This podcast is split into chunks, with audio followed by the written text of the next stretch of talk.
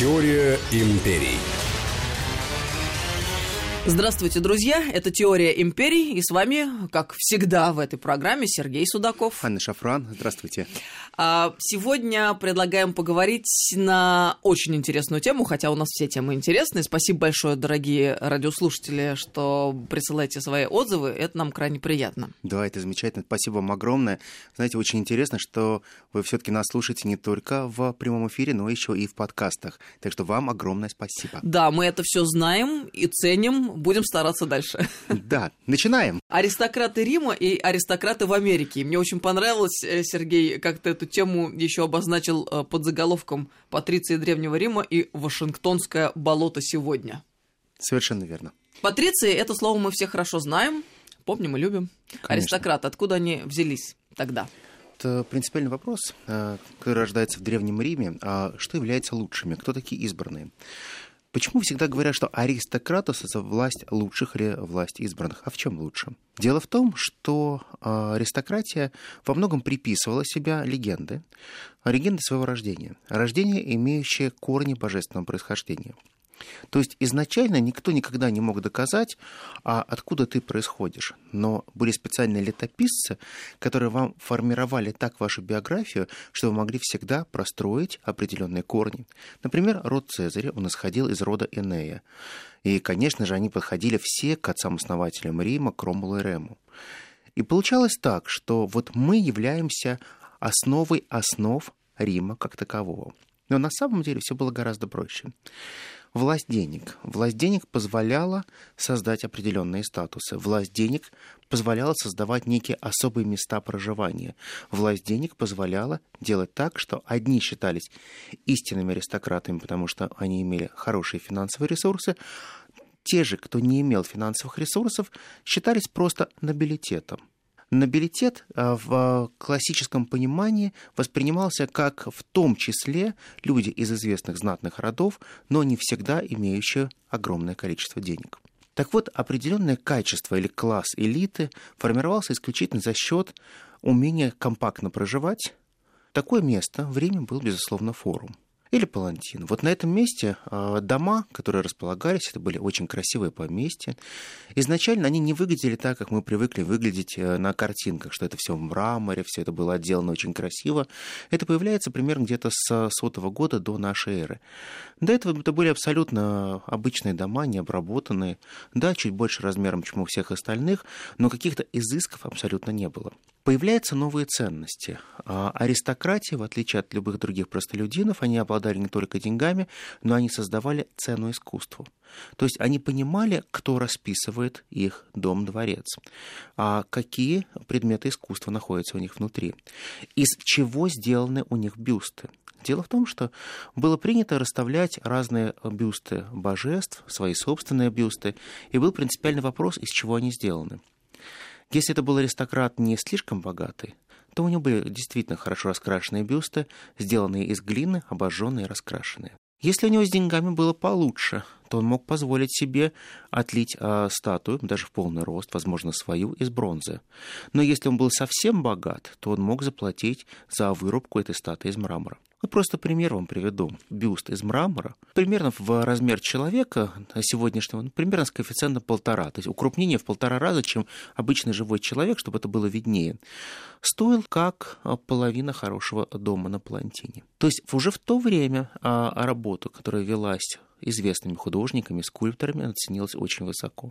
И аристократы, они гордились э, друг перед другом, какое количество статуй у тебя стоит в доме, какое количество известных мастеров расписывали твой дом, в каких тонах и красках он расписан. Чем больше у тебя было красок, тем дороже твой дом.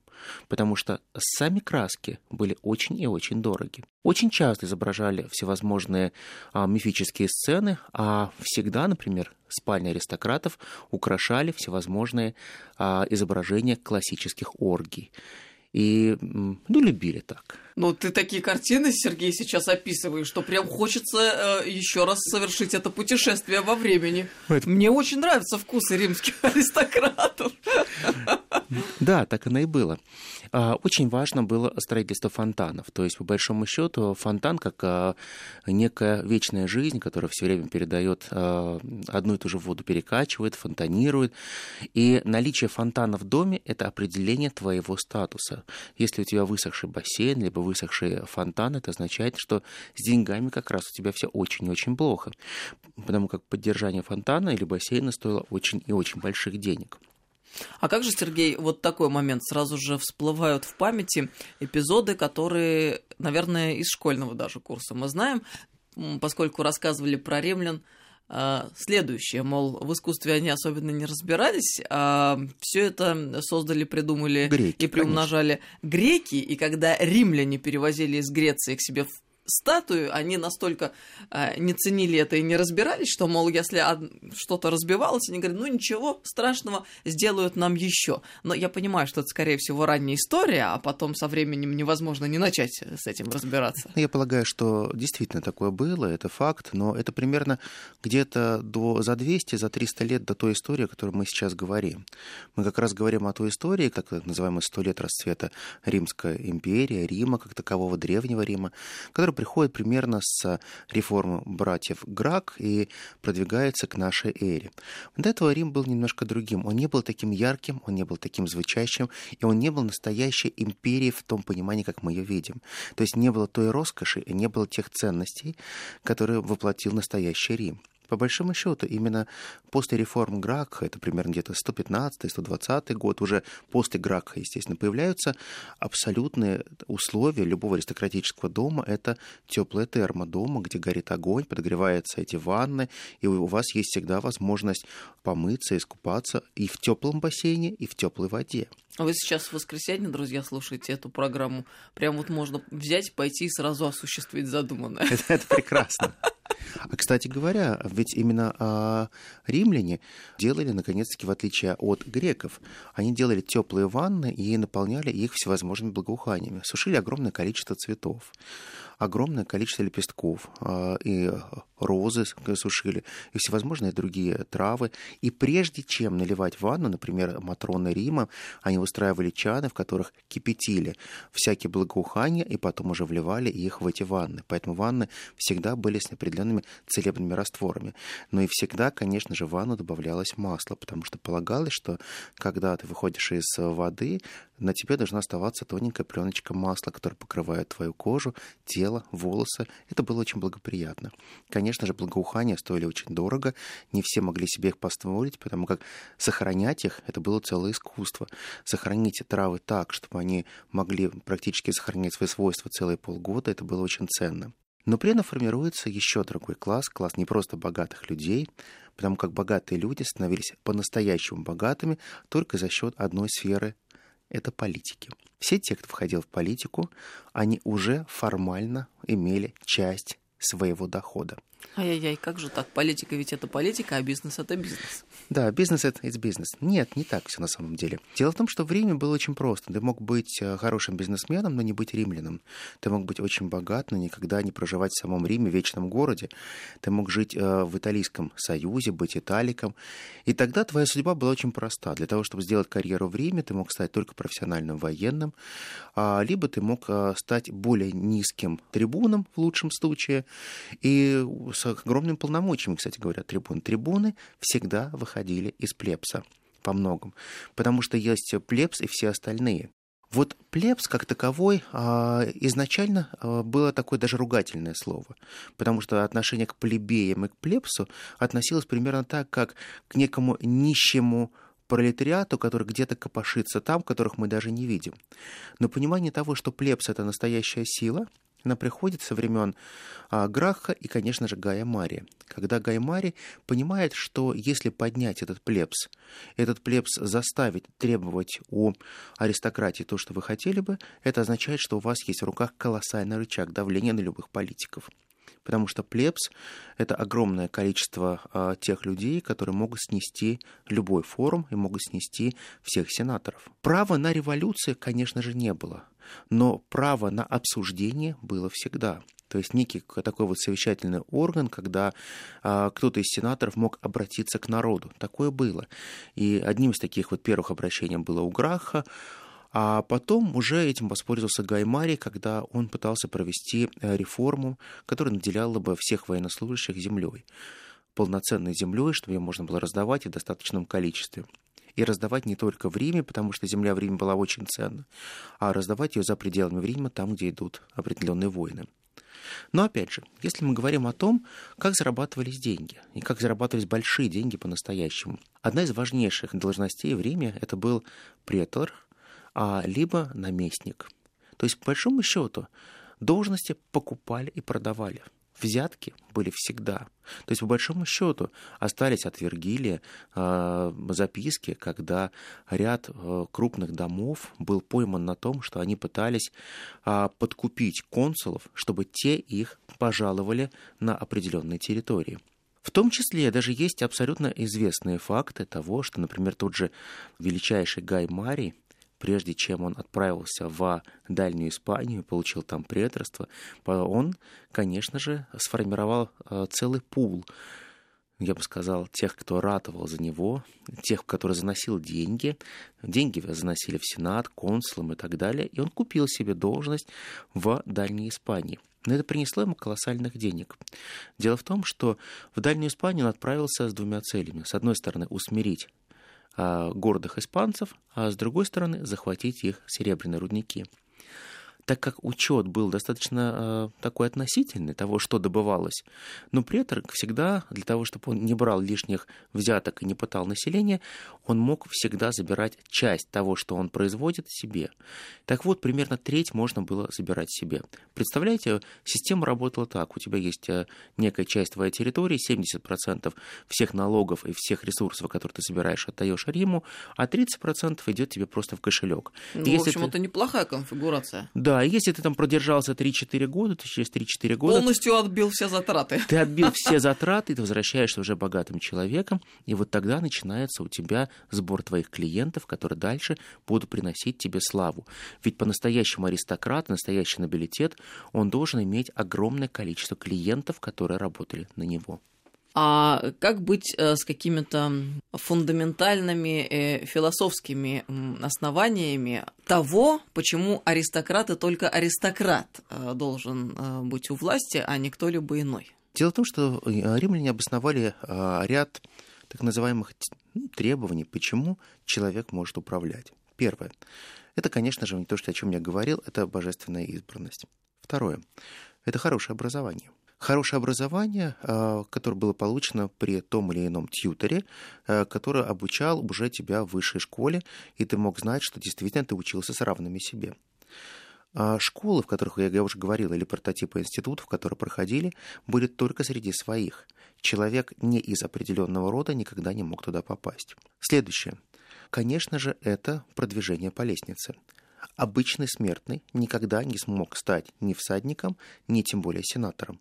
Чтобы стать сенатором и творить законы Рима, нужно было не только достигнуть 30 лет возраста, нужно было иметь определенную сумму денег. Если мы действительно соразмеряем эти суммы, то это суммы настолько высокие, что простой смертный или человек из плебса, обычный простолюдин, никогда, никогда не смог бы скопить такую сумму денег. Но а, лазейку для себя сделали в том числе и аристократы – если у тебя не было наличными этих денег, ты мог показать имущество на эту сумму, так что выставлялся определенный имущественный ценз, кто может изначально управлять Римом. Если ты был беден, у тебя не было имущества и денег, ты всегда находился на низшей ступени. А, кстати, средняя продолжительность жизни римлянина сколько было? Достаточно высока, потому что если мы э, будем сравнивать, э, например, нобилитет, аристократию, то они доживали и до 80 лет, было такое. Если мы возьмем того же Марка Эмилия Скавра, принцип сената, мы помним, что последнюю третью жену, далматику, которую он взял, он взял в возрасте 59 лет. Все смеялись над ним и говорил, лысый, лысый извращенец, как его звали, но тем не менее он всегда гордился, что у него была 22-летняя красавица. Молодец, мужчина, так держать. Ну, наверное, там предыдущая супруга почила в Бозе, да, я так ну, ну понимаю? Ну, да, у него каждый раз... Э, Именно были... поэтому молодец, потому что жизнь должна быть прекрасной, я об этом, Совершенно друзья. верно. Мы сейчас должны прерваться, продолжим через несколько минут. Теория империй.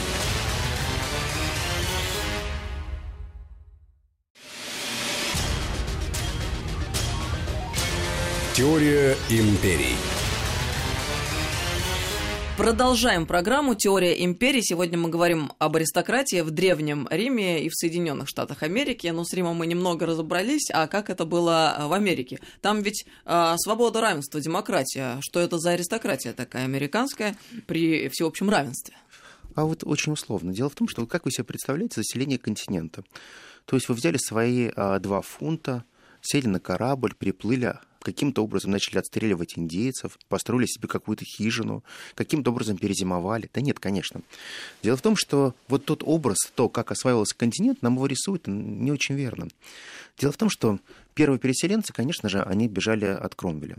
Понятно, что это были те, кто был не согласен с режимом Кромвеля, те, кто был э, противником его и, прежде всего, политический противник. А они понимали, что найти место нормальное, достойное в Старом Свете им не удастся.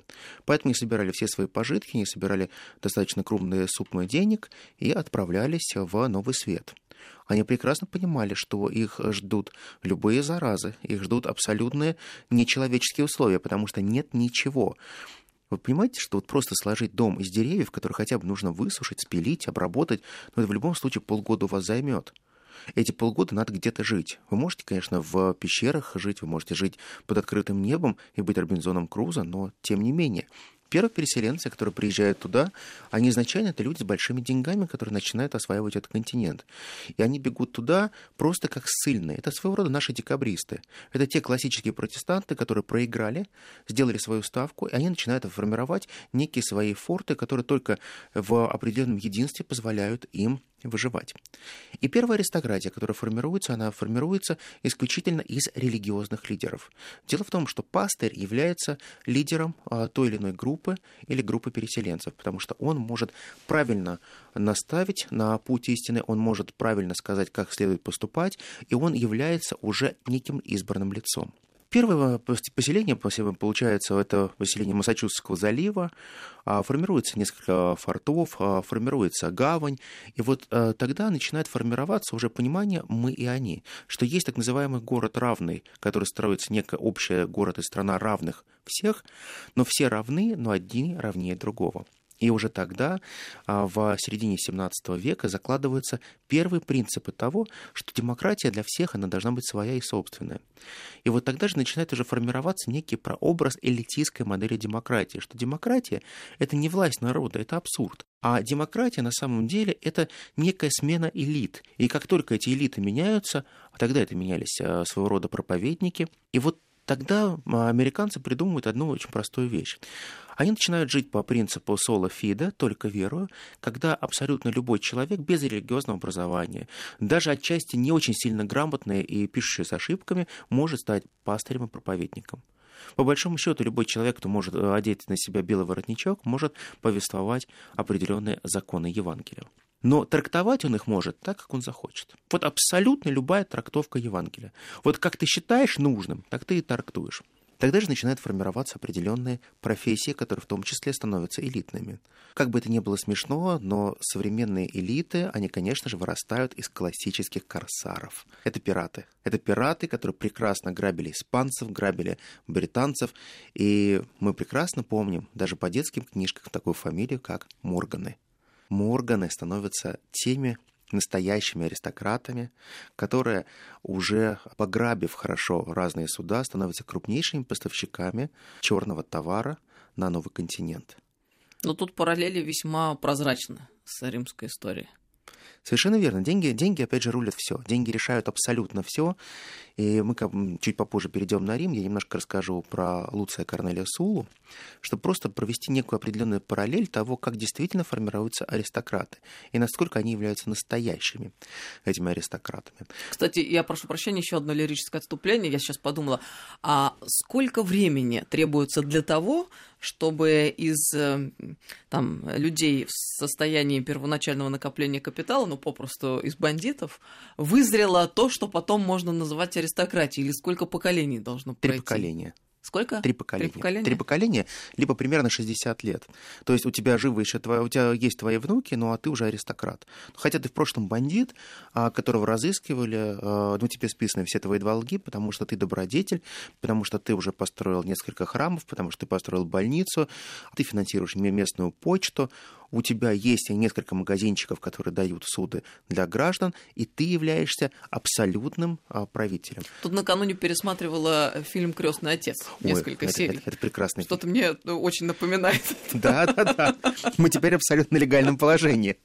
Еще несколько лет, и мы будем абсолютно легальный бизнес вести. Да, прошло 20 лет. И слушание в Конгрессе по поводу разбирательства насчет уголовного дела, и в конце фраза адвоката «Вы забыли принести извинения». Да, да, да. Это, это классика.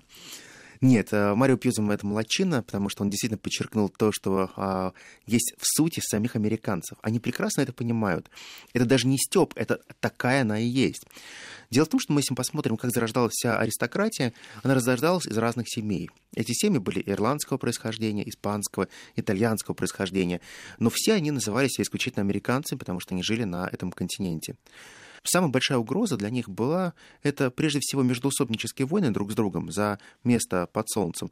И все вместе они договорились о том, как они будут уничтожать индейцев. Это была основная э, принцип работы, то, что мы договорились, например, за какой-то момент мы должны уничтожить несколько тысяч индейцев или, наоборот, предоставить им а, хорошие, комфортные условия проживания в резервациях. А почему? Потому что их все хотят убить. Вот поэтому мы хотим их спасти. Вот это глобальная американская идея появления резервации. И индейцев можно спасти как редкий вымирающий вид, только загнав их в пустынные земли, которые очень тяжело обрабатывать куда-нибудь подальше от, от тех земель, которые приносят вам хорошие деньги. А деньги-то, по большому счету, делались на чем? На сельхозпродукции, на рабах, на содержание огромного количества притонов, салунов, публичных домов, но и самый крутой прибыльный бизнес, который контролировал в том числе и господин Генри Форд, хотя он был просто гангстером, дедушка того самого Форда, который создает Форд, он контролировал похоронное бюро, потому что это был самый-самый признак, признанный самый дорогой бизнес, который существовал когда-либо в Америке. Умирали настолько часто, что а, гробовщики никогда не успевали создавать именно качественные а, гробы. А если кто-то мог делать качественные гробы, даже размещать на них, например, крест, это было просто чудо, потому что обычно гроб был это просто ящик куда заколачивали тело и по-быстрому хоронили. Вот даже этот гроб, чтобы можно было купить, его покупали в долг, потому что недостаточно было денег, чтобы можно было человек похоронить в, по всем определенным канонам, и для этого появлялись определенные уже ростовщики, у которых можно было взять деньги на похоронные услуги, можно было дальше взять деньги на развитие, но принцип был очень простой. Вы могли получить деньги даже без залога в Америке, например. То же самое было и в Риме. Вы могли деньги, в принципе, получить без залога. Но если в Риме у вас э, выступала ваша репутация, и вы могли действительно под свою репутацию взять деньги, как это делал Цезарь, то в Штатах совершенно очень простой был принцип. Если вы берете деньги, и, например, вы 15 числа их не возвращаете, то 16 вы получаете пулю в голову. Кошелек или жизнь. Кошелек или жизнь, совершенно верно. Это, это классика. И решалось все настолько просто. А, судьи всегда были своими, потому что судьи это были также бывшие гангстеры, которых можно было избирать, и были определенные а, касты, кто является настоящим так называемым аристократом. Это мэр города, это судья, это шериф города, и, конечно же, это все те, кто являются крупными плантаторами, землевладельцами, лендлорды. Вот из их касты формируется настоящая американская элита, которая будет семейно создавать Сенат, семейно создавать Конгресс. Те семьи, которые правят сегодня в Соединенных Штатах Америки, они бессменно приходят в Сенат, в Конгресс, точно так же, как это было в Риме, и ничего не изменилось. Сейчас пауза небольшая и продолжим через пару минут. Теория империй.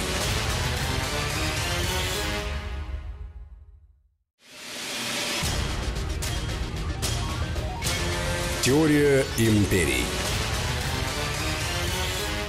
Мы остановились на семейственности, обсуждая так называемую американскую аристократию, хотя она не так называемая, она и есть аристократия американская.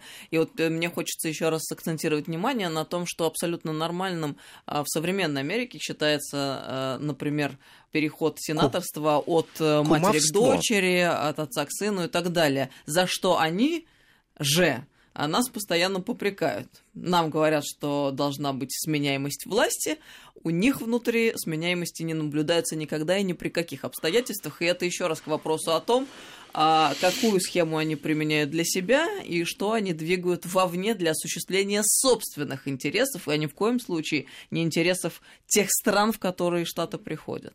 Знаете, это абсолютно нормально, потому что если вспомнить речь Уоллеса Гранта, героя э, войны севера и юга, он очень просто говорил, вы должны четко понимать, что есть стандарты для нас и для них. Есть стандарты международные, когда мы держим слово, а когда не держим слово. У нас есть слово для нас, для аристократов, и у нас есть слово для всех остальных. Очень четко, цинично показывает то, что всегда есть мы и они. Итак, а, существует определенный принцип, который Америка формирует. Формирует классику «мы и они».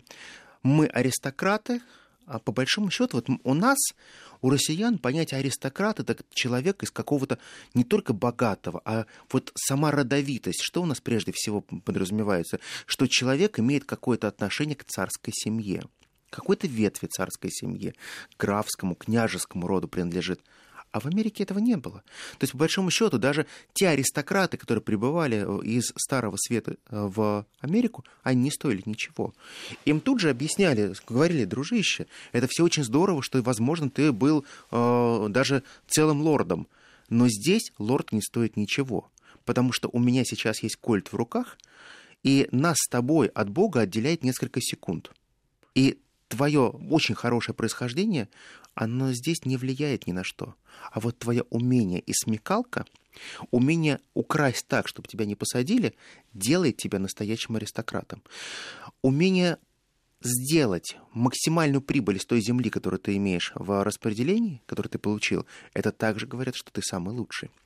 То есть сам принцип формирования аристократии был другим, но потом он меняется.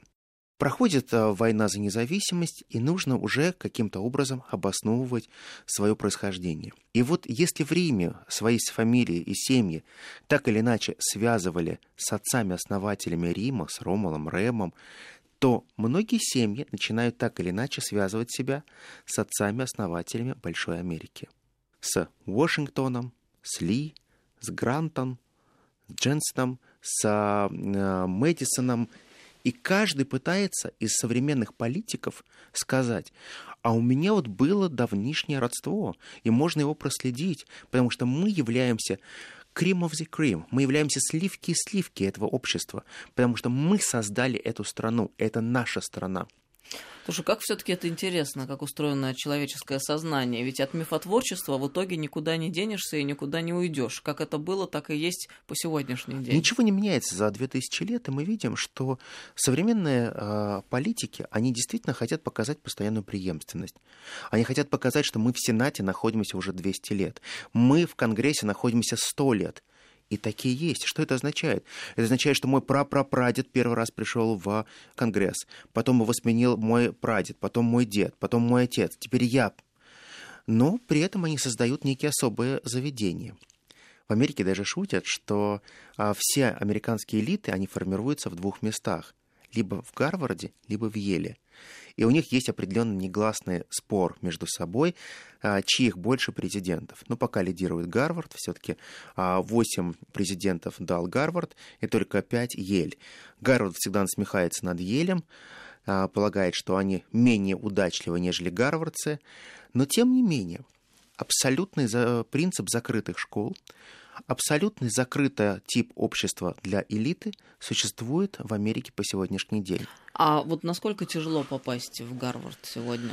А, Гарвард частный университет, а, в него вполне можно попасть, но, наверное, не на бакалаврскую программу. Потому что вот, например, я помню, когда а, у меня была возможность поступить на JD-программу в Гарвард, это был конкурс из пяти тысяч человек, это огромнейшее количество бумаг, и я думаю, что про меня забыли на год, но потом про меня вспомнили, я получил письмо, что вот у меня есть такая возможность а, стать слушателем JD-программы, это постдокторская программа в школе права Гарвардского университета.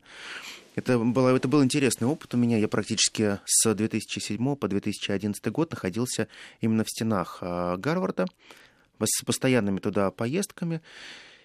Честно говоря, он очень сильно отличается от того образа, который существует и навязан нам. Нам он навязан какой-то вот такой супер аристократический, супер циничный.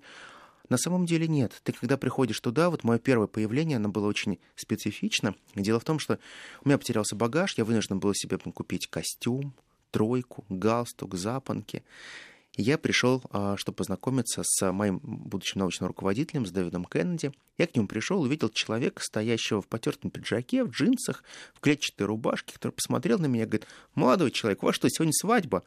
Это очень забавно, потому что если, друзья, вы никогда не видели Сергея Судакова, ну, на телевидении довольно часто ты появляешься, тем не менее, вдруг кто-то не видел. Сергей всегда ходит в тройке, ну, просто всегда. Я никогда не видела Сергея в джинсах и в чем то таком более обычном. Ужас. Ну, я люблю это просто, это правда. И вот тогда я понял, что а, учиться надо по-настоящему. Попасть крайне сложно. Надо набрать такой высокий балл, чтобы пройти абсолютно и очень-очень тяжело. Но есть квота. Есть квота по запросу Сената, по запросу судей, по запросу стафа президента, когда тебе дают рекомендательные письма. Ну, то есть свои, грубо говоря, проходят. Да, то есть проходят только свои. Ты приходишь, соблюдаешь все правила игры. Очень дорогую школу, очень дорогой колледж. Но тебя не берут, потому что тебя спрашивают одну простую вещь. А, собственно, из ваших-то кто у нас учился? Мама, отец, бабушка – ну, может быть, кто-то из родственников учился. Вот прям так, Сергей? Да, на собеседовании ты говоришь, никто, м-м, как-то плоховато у вас, плоховато. Но, может быть, есть гарантийное письмо за вас?